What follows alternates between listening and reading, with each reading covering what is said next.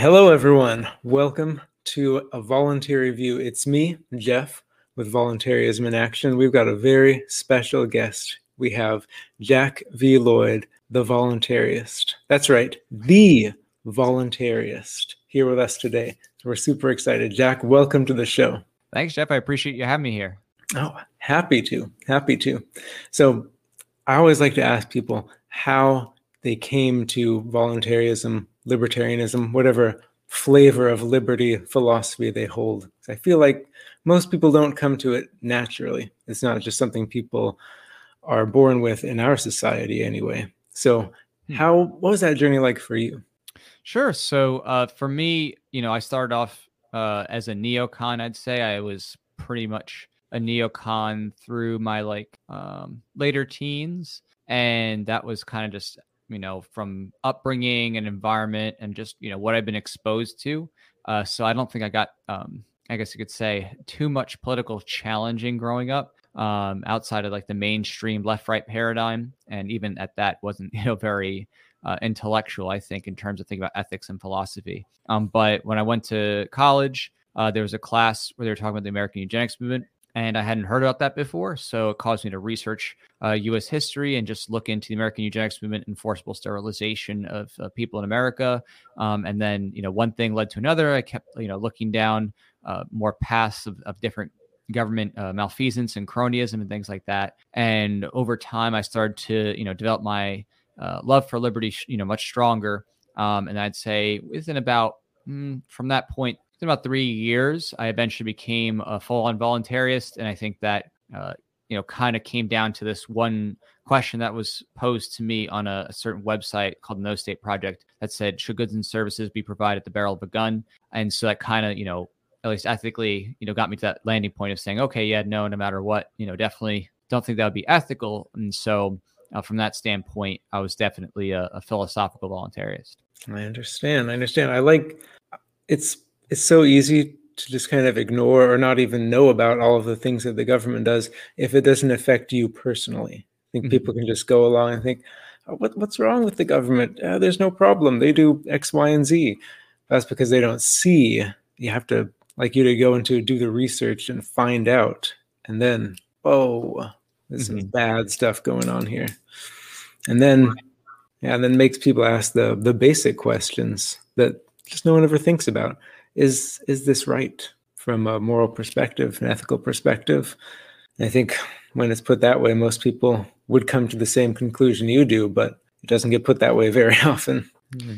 Yeah, I'd I'd say most people are usually dealing in the realm of like you know policy fantasy. That's what I you know typically see. Right, most people are used to being in school like, oh, how would you do this if you got to control the government, or what policies would you write? Uh, mm-hmm. you know, very rarely are you going to be encountering people genuinely saying, "Wait, is this even an ethical solution? You know, using the government in force, it's always about you know projecting a lust for power uh, and you know pushing that on the kids so that by the time they get out and they've been disenfranchised for so long being in, in compulsory public school, they themselves want a chance at being in that seat of authority uh, instead of living or wanting to live free, I guess you could say. They project their desire to control, um, to have their shot at uh, having power. So, mm-hmm. seeing what they can do in the driver's seat, right? Instead of just leaving people alone.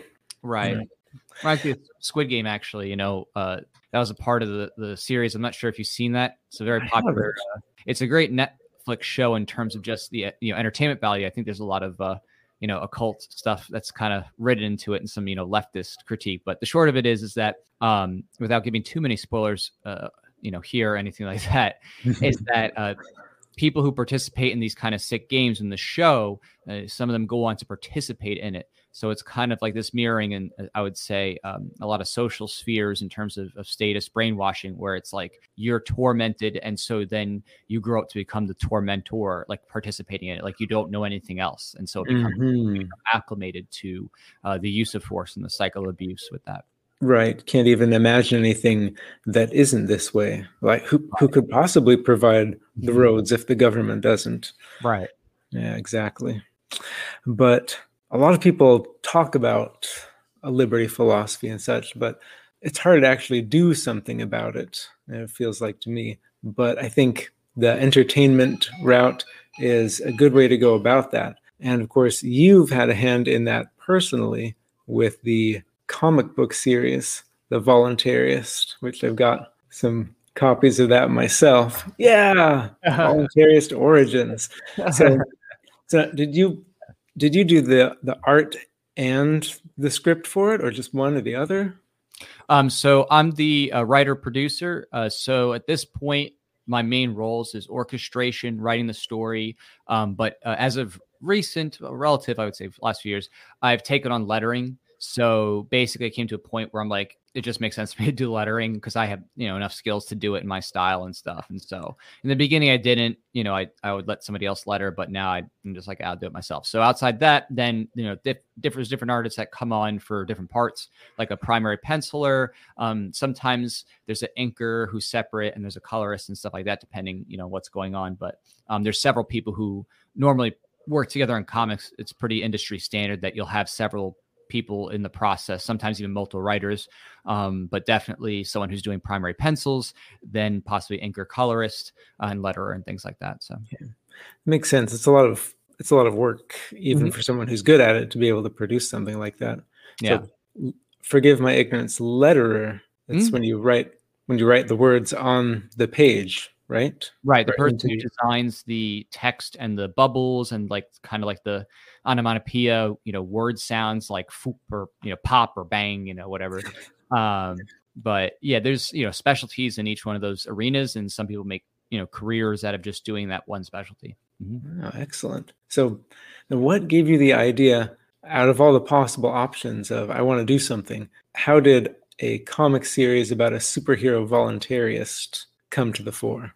Sure. So, um, I was studying for my bar exam after law school, and I was, you know, kind of bored in between studying, like wanted to do something creative just to like change it up from, you know, memorizing a lot of dry rules to do for a test. Mm, so I started coming together with this idea for a movie script for a voluntary superhero because I've just always been into comics in some way. You know, I'm not like the biggest comic historian or something like that, but I've always enjoyed like the DC animated series and you know different superhero movies and a lot of nerddom stuff, Star Wars, whatever, Lord of the Rings. So fun, fun. yeah, exactly that kind of you know fun stuff. So I was like, I want to do something that I already kind of like, enjoy, and you know have fun with. So I started to do that, and then I realized I wouldn't be able to do a movie uh, well. It would, you know, just be too expensive. So like, hey, okay, well, what could I do that like I could reasonably fundraise for and like do on a mainstream competency level? And that's where the comic idea came from because they're like, oh, okay, actually, a comic's way more affordable to do than a decent animation, you know, an animated film or short or a live action movie. So I was like, yeah, I'm going to go that route instead. It's a little bit more manageable to do right. Nice. Yeah. Nice. Okay.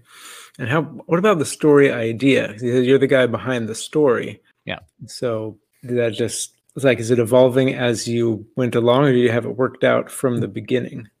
Yeah, I wrote out like mm, a huge portion of the like origin story, like there in a summer, um, quite a bit, and then over time I refined it over years and like added stuff and did everything other things. So I, I, I do have quite a bit of the universe fleshed out um, in a sense, but I do have a lot of room for like growth and changes over time or just little adjustments that I think, you know, might be better as I go to, you know, modify it, which is part of the reason I like doing lettering anyway. I can kind of, you know, adjust little things as I go and just make it make more sense or just, you know, just something I like a little bit better.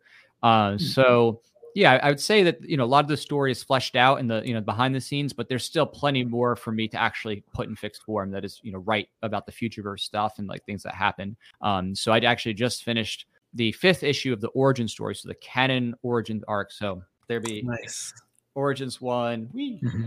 All right, origins 2 mm-hmm. yeah, origins three. Yes, origins that's the last one I have. Uh, okay. Origins five, which I'm holding. This is unreleased yet. Um, oh my goodness! Yeah. um, I'm yeah. So that, that was actually just from the latest campaign. I am still waiting on one final art print that's supposed to come to me for backers as a bonus art print. Mm-hmm. So I'm, I'm, waiting for my artist to to finish the uh, the colors on that. So okay. they're almost done, and then I got to print that and sh- you know ship back to me, and then I can finally send everyone their perk packages that has the comic and whatever else uh, they get on nice. it. Nice. So Excellent. Yeah. I'm I'm sad to say that I've missed every single backer event. I've had to buy the ball after the fact. Oh, it's all which good. is why that's why I'm only at three now. You say five is going to be released soon. Well, um, Yeah, it should like it's out digitally on Kindle, um, but I'm, i actually submitted it to what's called Indie Planet, you know, where you got yours, um, and yep. they're just backlogged with everything. They've they've had a lot of crazy stuff, as you know, with all the shipments uh, for supplies around the world being mm-hmm. cut off, you know, thanks to government policy. Uh, they were behind in a lot of stuff, so I'm still waiting for them to post it, but it's fine because I still haven't shipped the physical ones to backers yet. So I like, you know, giving it, giving them a little bit of time, a little bit of preview before that comes out. Uh, but yeah, I mean, the, even just um, issue three and four, I just did a remastering on those. Like I relettered them myself. So I'm not sure when you got your three, but there, I um, now have, and if you ordered from Indie Planet, it would be a remastered version with like uh, nice kind of a you know different lettering style. So okay. I just updated it, made it a little bit better. I'm not sure when you got yours, but you know, there's a lot of a lot of cool stuff in the remaster and just you know make it a little bit neater and uh, exposing a little bit more of the artwork behind. So nice, good. I got mine a while ago, so yeah, know, I have to get a newer version. That was why I was gonna get four, but mm-hmm. then I found out, oh man, five is is coming out soon too. So I decided to hold off on that to get them both together, save on shipping. Ah, so, uh, smart. Yeah. six is going to be the the final like wind up this origin series, right? Right. So Origin 6 is the is the last issue in that Origins arc. So how I've titled it basically the kind of coming of, you know, the character story, developing the background and the backdrop to the major characters, you know, that we're following.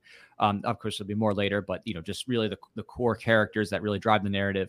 And next year we'll be funding for that for Origin 6. And I'm going to also be at the same time, you know, fingers crossed everything works out. Uh, I'm going to remaster Origins 1 and 2. So basically, they're going to be redrawn with the artists that I've used the last several issues so that they all will have continuity. And I'm going to letter those two again myself. And when it's done, all the Origins issues will have the same art, same lettering, and I'm going to take them all and put them into a trade paperback. So basically, trade paperbacks are like a, a book compilation of a comic book, you know, series of a certain, you know, range of issues for a certain topic or whatever arc. So yes. I'm going to be doing all that. So 2022 is going to be really big for Voluntaryist because that's going to put everything together into the compiled Origins arc series with like, you know, a new uh, book that is a new compilation book with a new uh, redesigned art cover and you know all the other good stuff that comes with the nice. Origin Six issue. So is that going to be part of the backer event? Because I want to jump on this one.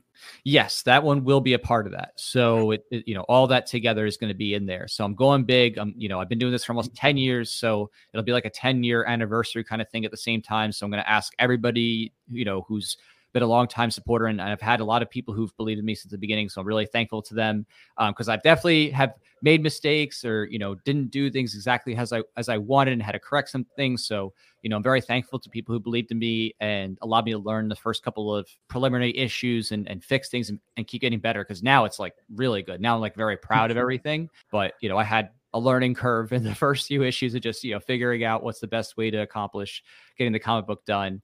Um, yeah. now I'm, I'm very well seasoned and know how to get stuff you know looking real nice. So nice. Yeah, I felt that before when you're just starting out. You just want to get something done and not worry about it being perfect because then it's never going to get done if it's the first thing. So, right. Yeah. yeah I understand.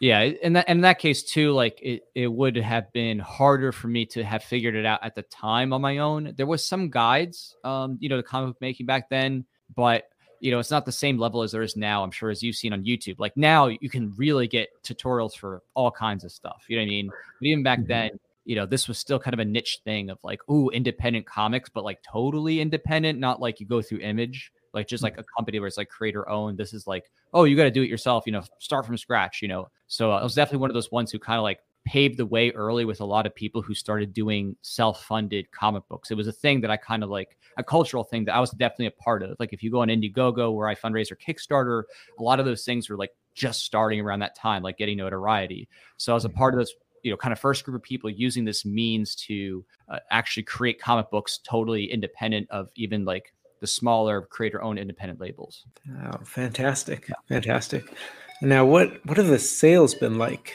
of course yeah. it's great to put this out but you know how how many mm-hmm. people are really interested in purchasing it yeah yeah oh uh, in in the thousands um so you know i have like a pretty strong uh fan base for such a niche thing uh mm-hmm you know, I, I definitely don't compare myself to like any mainstream publisher or anything like that. I'm not like sitting there and saying, oh, yeah, you know, I have Diamond distributing to like every comic store. No. Well, they've got the advertising and all of that. So, yeah. In terms of my own success, I feel very successful just because um, we've you know basically f- done over 100% funding on like the last several campaigns, like the last four or five campaigns around. We've you know gone over 100% of funding um, and just have had you know an increase increasing growing fan base even after people who buy it through Indie Planet. So it's just encouraging to see um, that you know went from something that was very niche and small to like it started to go past uh, Liberty crowd people, and I saw people outside of that buying it, you know, out of an interest of just having something that's different from the mainstream. Because the comic is definitely, you know, different in that way. You know, if you're used to just seeing the same old, you know, tropes and in your, you know, DC or Marvel mm-hmm. genre of uh, comics, this is not like that. And you know what I mean in terms of the topic and the conversation, it's it's much higher level, more intriguing uh, when it comes to uh, the, the, underlying philosophy being discussed. But it still runs like a story. It's not you know preach or anything like that. It's just uh, it's it's something where the government's not by default seen as good. You know, so. Mm-hmm. And I I like it because you mentioned differences from the standard comic book tropes. There's mm-hmm. not a bad guy, like who is the bad guy, who's mm-hmm. the nemesis of the good guy. It's more complicated than that. Definitely. And you mentioned earlier you mentioned having things planned out as far as the story goes. Mm-hmm. and uh, you know that's a good good thing being able to foresee what's coming. But you went to another level on the cover of the second issue as someone pointed out on twitter the other day. I'm gonna, I'm gonna hold it up so everyone can see. So for those of you who are just listening the cover has the hero uh, jack lloyd tied up with the american flag and gagged with it too with a gun to his head, and they're threatening him with an injection. Right. So, and this was released like five or six years ago. But if that isn't 2021 to a T, right? Dang, that is yeah. some foresight right there. That is cool. I, I would say the comic series and a bunch of stuff I do has a lot of prescient elements to it, uh, foreshadowing of things that are, you know, very real world, as you could say. And you could say, uh, I think anybody who reads it would be pleasantly surprised uh, to see all the different themes and Easter eggs that are in there, and, and actually may even see things that cause them to be like, "Wait, what?" and then like go Google some things and you know mm-hmm. wake up to some, like Easter eggs and such. Yeah. so because even before the origin series i did a few like future verse prototypes and stuff like that like there's a state of zombies there's the nsa one and two and stuff like that so you know there's some other stuff there too but i, I try to throw it in wherever i can uh, anything that uh, helps people see what's going on with with the world and and uh, government control. So nice, nice. So speaking of what's going on with the world and government control, of mm-hmm. course, there's a lot of crazy stuff happening right now with the coronavirus and the government's restrictions and vaccine passports and mandates. And you and the philosopher that's I had to, my wife corrected me for a while before I got it right. I used to call her the philosopher. yeah. but it's pho. It's the philosopher. Right. Uh, exactly. Exactly. Uh, you guys just released a music video called Disobey. Mm-hmm. Yeah. So tell us about that. Is that music video obviously a big project? Like, like you said, not quite a movie, but there's more, a lot that goes into it. So how did that right. come about? Well, it started with the bat you know? No yeah it started um, with our wanting to do a sequel to mask order. So the first music video we did last year uh mask order which is like i don't know something over 100000 plus uh, views on youtube alone like that that was taking on obviously the mask and pass and shut down you know mandates and things like that. And we just wanted to reemphasize with even more culture tie-ins uh, how bad the government's malfeasances and how bad their acts are uh, with all the different ways that they've been trying to manipulate people in the economy and uh, and the like. So we decided that all right, you know what, we're just going to go ahead and fundraise for this and go ahead and, and make this sequel because you know now is really the time with all the, the pushes that uh, especially Joe Biden and his administration been, have been putting out there. It's really important for people to feel this culture of disobedience and and uh, non-compliance more than ever. So we did it. We, you know, got successfully funded. We worked together to set up all the different things we're going to do with the shots and the props and you know getting together actors because there was a lot of people for this there was like i think something like yes they had a lot of extras yes we had a lot of different uh, extras and you know secondary cast and stuff like that lots of props so we just planned it as fast as we could within a couple months and then shot it across three different weekends and then just released it. And it's it's doing okay so far. I mean we, you do face a lot of throttling and censorship. It definitely is is nowhere oh, where yeah. it needs to be. Um, we get tons of people telling us youtube didn't even send them a notification and they're like subscribed and get notifications you know on our channel. They didn't even send them a notification for the videos. Mm-hmm. so yeah and that's the kind of thing where of course they wouldn't because they don't want people to think in those kind of ways but yeah, I mean, there's a lot of a lot of censorship of independent creators ever since the major corporations, that is the cable news networks, like bought over YouTube and are now controlling things there. So mm-hmm. it's, it's, not the same. Um, but we do use every element that we can on every platform we can and share on all different types of you know blogs and other websites and other social medias and so it's making its way up i think it's something over 4000 views already so we're just going to keep pushing it in all different ways we can and, and grow it just like we did the last one. So we'll see where it goes. Nice. Nice. I think it's the the message is one I think that can't be overemphasized. It's the uh, Thoreau. He said that disobedience is the true foundation of liberty, and that the obedient must be slaves. And of course, that's he's not saying that you have to go and do the opposite of whatever you're told and mm-hmm. that's what makes you free but right. it's being able to say no i will not do this thing mm-hmm. that's what makes you free and if you are just always doing whatever you told whatever you're told what are you mm-hmm. but a slave without the ability to disobey right when you want to yeah hmm. so definitely a message that needs to get out there i think but i agree yeah so thank you for making that video it's oh of course it's fun it's pretty fun yeah it's a lot of fun. Yeah. but so speaking of that, with all of the things that are going on, what do you think is the way forward for the liberty movement when faced with mandates and executive orders and all of this nonsense? Mm-hmm. What is the way forward for actually pushing liberty? Sure. Um, so, I mean, to me, you know, it should always just be decentralized, and that is that it's you know people choosing to uh, apply themselves where and how they see best based on their own individual skills, talents, and interests. Uh, but in terms of like what the actual, I think, ramifications or ripple effects are, is um, I think that you know none of these, uh, I guess you could say, uh, mandates and tyrannies are, are happening in a vacuum, right? When there's this force being put on people, there's going to be consequences. There's going to be a reaction, and with that reaction, what we encourage people to do is to, as you just said before, disobey, uh, to not comply, and to uh, put themselves in a position where they are funding those who also agree with those sentiments. So I think that you know, to the best extent possible, people should uh, use their resources to support those who are uh, not in alignment with this nonsense. And that could be as small as choosing where you do grocery shopping to maybe a retailer that isn't uh, as compliant or, or, doesn't enforce these mandates. Um, it could be, you know, just choosing to get whatever services that you normally would get with someone who doesn't tell you you must wear a mask in order to come inside to their their business. Um, mm-hmm. I think that actually even happened with uh, my wife recently. She was you know going to a wax place and they started do a bunch of tyrannical stuff with wanting to demand all this mask stuff. So she's like, okay, well, I'm just going to take my business to another place that doesn't require that. And that was it. She went to another place, had a great time, and wow, she just gave money to people who are not going to go along with the tyranny. And just like that, you are taking money out of the hands of people who will obey and give it to people who uh, see through the uh, the veil of the government tyranny and are willing to disobey and just not go along with it and live life. So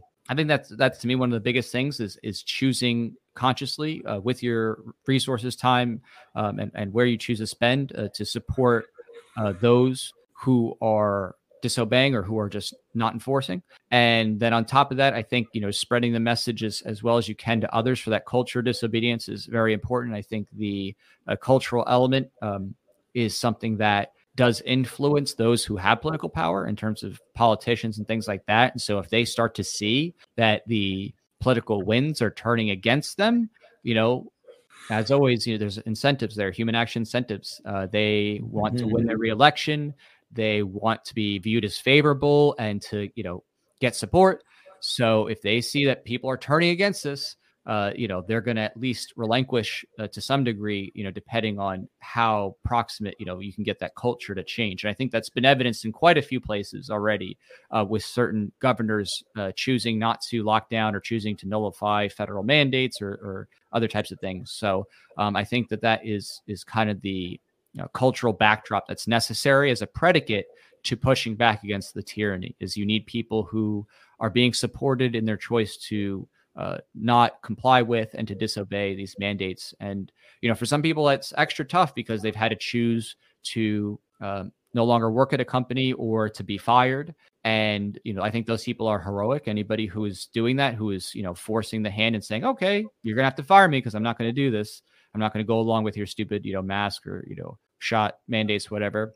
I think those people are, are some of the, the greatest heroes because they're standing up for uh, important values of bodily autonomy, autonomy, and, and their property rights. So, uh, you know, just supporting those people, whatever you know is, is possible, uh, whether it's helping them find new work or helping them get by just until they find something new, I think is important too. So, you know, there's all kinds of ways that people can help out and push the culture toward liberty and a, and a culture of disobedience. Hmm. Great thoughts. I'm curious, what do you think about governors and politicians going the opposite way, saying that you or businesses can't require masks or can't have any kind of vaccine passports, kind of using using the government power in the opposite way. Mm-hmm. Yeah, I mean, I, I think that from an ethical standpoint, I don't think the government should be doing that either. Either I don't think that's the solution. I think if there is a, a state level solution in terms of like what is mirroring uh, potential uh, market issues. I think a default of having businesses be liable for what they mandate, I think, should be the norm. Um, and and that means that if they mandate a shot and you get injured, you should be able to sue the business unless you contractually agree to otherwise. I think that would be the case in any other situation where the business, let's just say you're working in a company and they give you a truck to drive, you know, whatever deliver goods, and the truck is faulty and you crash, right? You'd sue the business for giving the faulty truck for, you know, giving you something that they said is safe and effective, right? If they said, oh no, drive this car, it's safe and effective, you crash, obviously you would sue the employer, right?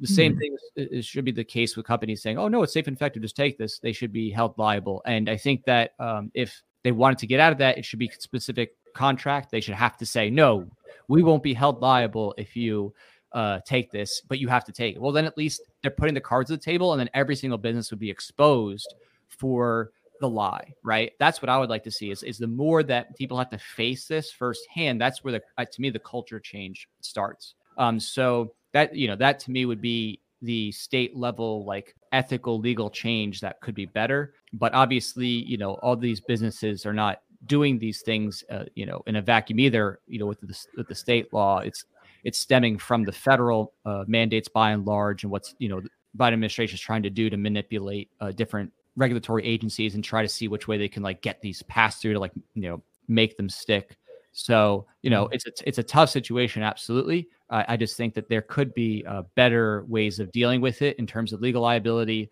um, that could also, in a mar- closer to market sense, incentivize people, that is the business owners, to not enforce those, to make them voluntary, not mandatory. So. Right. That's a good idea. But then that's going back to what we talked about at the beginning. People are trained to just try to use this power when they have it and mm-hmm. not to let it go, but to try to amass more and more. And of course, that's the tendencies of of power all the time. So it's it's difficult, and it has to stem, like you said, from the culture, which is created by things like comics and music, which is why I think some of the stuff that you've been doing has been so great. No, thank you. I appreciate it. Yeah, I mean, we I do all kinds of stuff. You know, when it comes to Liberty stuff, we got music, skits, comics, um, educational bits they produce, you know, all kinds of different things, memes, uh, speaking stuff, and, and and the like. So we just recently had a lot of fun to it. Um, Tom Woods 2000, they opened up with our um, Tom Woods House music video, so that was a lot of fun. Uh, nice. Uh, yeah, like you know that kind of stuff. It you know it's something that's just a, a reminder that liberty doesn't just have to be like boring economics papers and stuff like that. Like you can have fun while doing liberty stuff. You can do business. You can you know, be a, a comic or a comedian. You can do all kinds of creative things. You know, it's, it's not just, you know, reading about dry history or dry, you know, economics lessons or something like mm-hmm. that. yeah, I think I think Jeff Smith is great at that too, because there is there's so much ridiculous stuff that the government does that people just don't even think about.